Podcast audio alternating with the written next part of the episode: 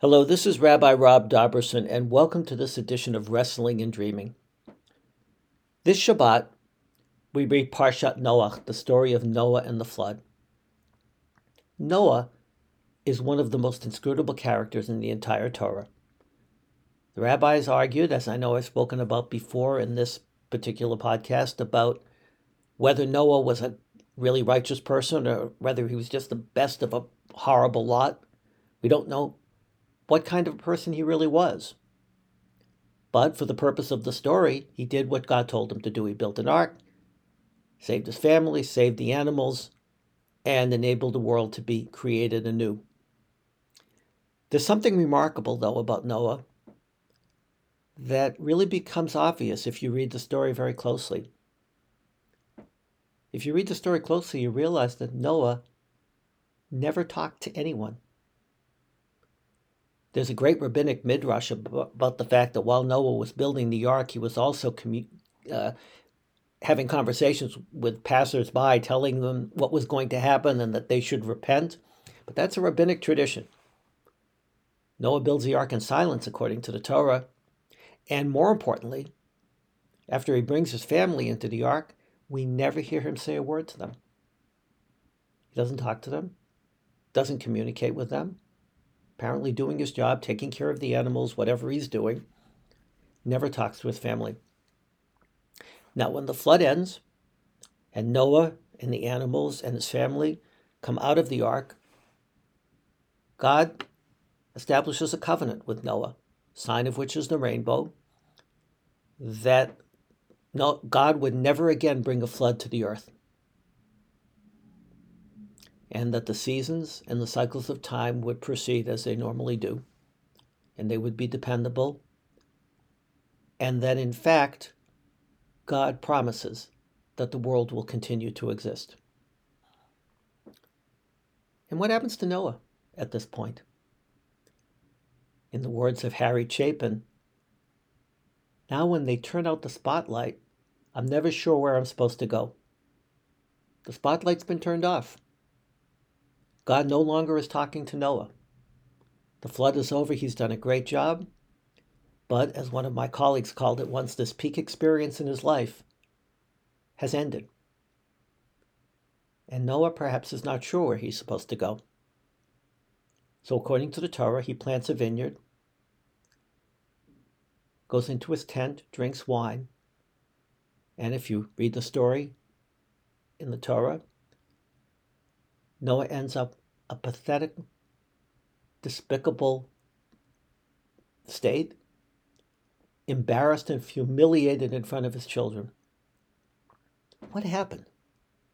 Why did this happen? Why did this person who had this peak experience of saving the world, of saving the animals, end up drunk and pathetic in his tent? The rabbis offer some opinions about this. Some say, well, this is proof that Noah was not a good person to begin with. I dismiss that one.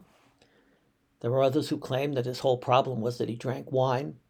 I know that for some people, and I understand this, and I have a lot of compassion for that and sensitivity to it. Some people can't drink wine, and I understand, but our tradition doesn't take the attitude that wine is a problem, that drinking wine is a problem.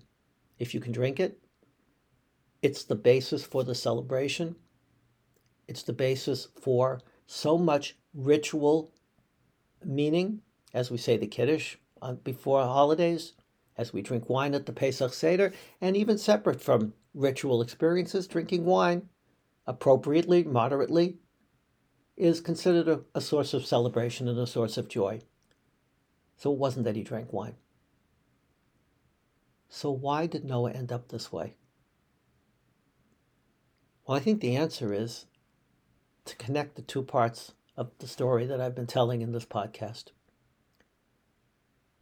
Noah never talked to his family.